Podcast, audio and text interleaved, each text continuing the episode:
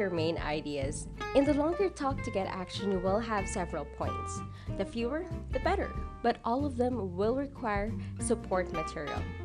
In one of our previous episodes, we discussed one method of supporting the point of a talk, which is what you want the audience to do by illustrating it with a story an experience out of your life. This type of example is popular because it appeals to a basic drive in people, summed up by the slogan Everybody loves a story. An incident or happening is the kind of example most often used by the average speaker, but it is by no means the only way your point can be supported. You might also use statistics, which are nothing more than illustrations scientifically grouped, expert testimony, analogies, exhibits, or demonstrations.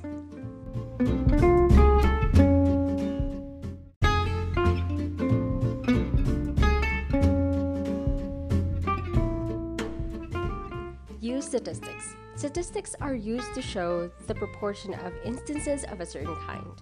They can be impressive and convincing, especially as evidence where an isolated example might not do as well. The effectiveness of the Salk anti-poliomyelitis vaccine program is measured by statistics gathered in all parts of the country. Isolated cases of ineffectiveness were the exceptions that proved the rule. A talk based on one of these exceptions would not, therefore, convince a parent that the Salk vaccine program would not protect his child. Statistics of themselves can be boring. They should be judiciously used and when used, they should be clothed in a language that makes them vivid and graphic. Here is an example of how statistics how can be impressive by comparing them with things familiar to us and backing up his point that a vast amount of time is lost by New Yorkers neglecting to answer telephones promptly, an executive said. Out of each 100 telephone connections made, 7 show a delay of more than a minute before the person called answers. Every day, 280,000 minutes are lost in this way. In the course of six months, this minute delay in New York is about equal to all the business days that have elapsed since Columbus discovered America. Mere numbers and amounts taken by themselves are never very impressive. They have to be illustrated they ought, if possible, to be put in terms of our experiences. I remember listening to a lecture by a guide in the vast power room under Grand Coulee Dam. He could have given us the square foot figures of the room size, but that would not have been so convincing as the method he used. He told us that the room was large enough for a crowd of 10,000 people to view a football game on a regulation field, and in addition, there would be room left over for several tennis courts at each end. Many years ago, a student in my course at the Brooklyn Central YMCA told in a talk the number of houses destroyed by fire during the previous year. He further said that if these burned buildings had been placed side by side, the line would have reached from New York to Chicago, and that if the people who had been killed in those fires had been placed half a mile apart, that gruesome line would reach back again from Chicago to Brooklyn. The figures he gave I forgot almost immediately, but years have passed, and without any effort on my part, I can still see that line of burning buildings stretching from Manhattan Island to Cook County, Illinois.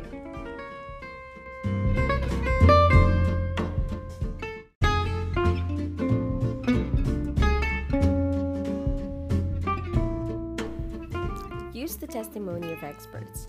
Frequently, you can effectively back up the points you want to make in the body of your talk by the use of the testimony of an expert. Before using testimony, it should be tested by answering these questions 1. Is the quotation I am about to use accurate? 2. Is it taken from the area of the man's expert knowledge?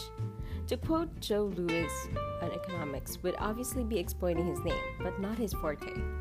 Number 3 is the quotation from a man who is known and respected by the audience? Number 4.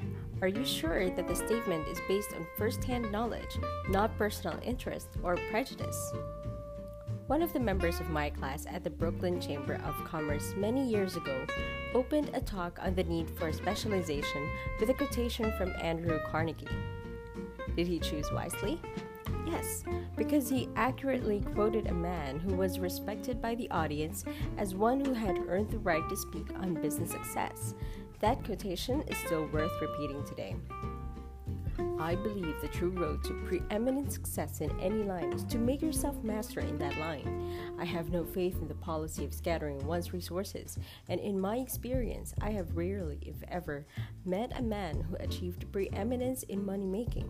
Certainly, never one in manufacturing who was interested in many concerns. The men who have succeeded are the men who have chosen one line and stuck to it.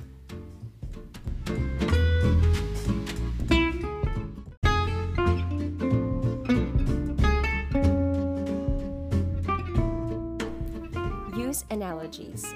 An analogy, according to Webster, is a relation of likeness between two things, consisting in the resemblance not of the things themselves, but of two or more attributes, circumstances, or effects. The use of an analogy is a fine technique for supporting a main idea. Here is an excerpt from a talk on the need for more electric power by C. Girard Davidson when he was Assistant Secretary of the Interior. Note how he employs a comparison, an analogy, to back up his point. A prosperous economy has to keep moving forward or it goes into a tailspin. There is a parallel within the airplane, which is a useless collection of nuts and bolts standing still on the ground when moving forward in the air. However, it comes into its own and serves as a useful function. To stay up, it has to keep going forward. If it doesn't move, it sinks and it can't move backward. Here is another, perhaps one of the most outstanding analogies in the history of eloquence. It was used by Lincoln in answer to his critics during a crucial period of the Civil War. Gentlemen, I want you to suppose a case for a moment. Suppose that all the property you were worth was in gold, and you had put it in the hands of Blondin, the famous rope walker, to carry across the Niagara Falls on tightrope. You shake the rope while he was passing over it, or keep shouting to him, Blondin, stoop a little more, go a little faster. No, I'm sure you would not. You would hold your breath as well as your tongue and keep your hands off until he was safely over. Now, the government is in the same situation. It is carrying an immense weight across a stormy ocean. Untold treasures are in its hands. It is doing the best it can. Don't badger it. Just keep still, and it will get you safely over.